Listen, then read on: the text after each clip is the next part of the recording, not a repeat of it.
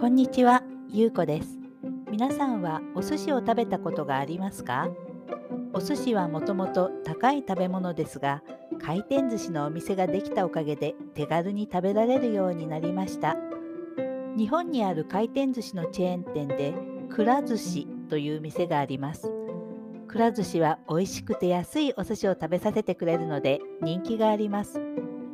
さて、このくら寿司、新しい会社を作って魚の養殖をすることにしたそうです。養殖というのは魚を育てるっていう意味です。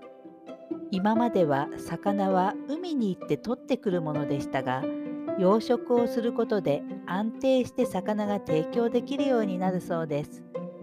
魚の餌もロボットやコンピューターで管理をして育てるのが大変にならないようにするということです。日本以外の国でもお寿司は人気があります。ですから新鮮な魚を食べたいと思う人が増えていて魚の値段は上がってきています。海の魚の数が増えることは考えられないですから値段が上がるのは仕方がないかなと思います。